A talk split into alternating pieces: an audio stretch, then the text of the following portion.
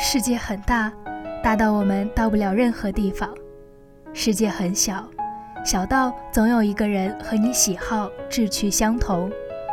故事从分享开始，只为找到那个懂我的你。亲爱的听众朋友们，欢迎大家收听今天的节目，我是今天的电台主播闹闹。今天我来为大家分享一个韩剧。有一种演技叫做一个眼神就够了，确认过眼神，我是爱韩剧的人哦。今日为大家推送的是一份温暖的韩剧大礼包，注意查收一下。韩剧《蓝色生死恋》，我已经不止看过一遍了，但每每看后，我的心绪还是没有办法安静下来，看了好多次都承受不住，流下了眼泪。我老是看韩剧的悲情片就流泪，但依旧对韩剧的爱情片情有独钟。剧中的人物形象逼真，感动人。两个主人翁演绎情谊历程、生活的历程。抱憾的是，传统的戾气依然阻挡理想爱情的成功实现。悲剧的成分让人深有感伤。压根儿没想推送这个，但或者抑制不住心里头的真实感觉，想要把它表现出来。作为一个看客，作为一名观众，我身体和精神投入到蓝色生死恋戏剧的情节当中，同主人翁同呼吸共命数，也在演绎一段好像梦境一般的生存历程。哥，你下辈子想当什么？你呢？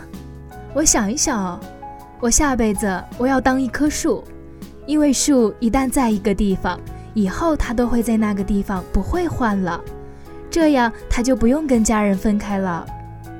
今天为大家推荐的就是乔妹的《蓝色生死恋》，宋慧乔两千年和宋承宪合作韩剧《蓝色生死恋》，这部剧堪称是韩剧的经典，成为很多人青葱岁月的重要回忆。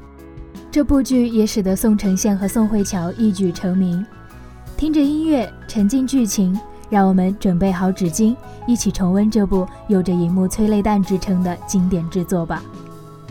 云教授的妻子又生了一个小女孩，三岁的俊熙和父亲到医院看望妈妈和妹妹。顽皮的他调换了妹妹与旁边摇篮里婴儿的牌子，恩熙就这样阴差阳错的成了他的妹妹，开始了命中注定的缘分。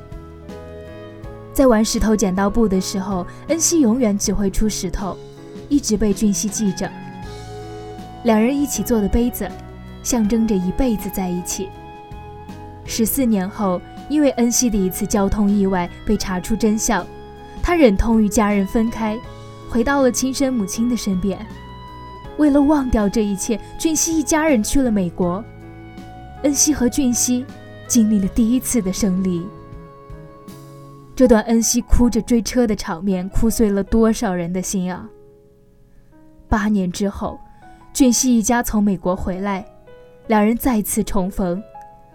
恩熙在海边直接冲上去，从后面抱住俊熙的画面，成了无法超越的经典。这次的重逢，使得兄妹情转化为了爱情。面对父母的不同意，俊熙未婚妻的不放手。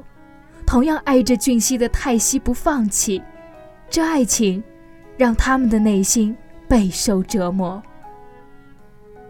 一方面好想见你，可一方面却害怕会碰到你，很害怕如果看见你，好不容易控制住的心会一下子崩溃。这话足以使我们体会到他们相爱却不能爱的煎熬，一个个画面看得我们心疼。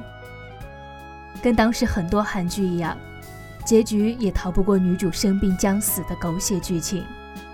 可是尽管如此，我们还是毫无抵抗力的想要看下去。画面太唯美了，感情太真挚了，我们已经深陷在其中。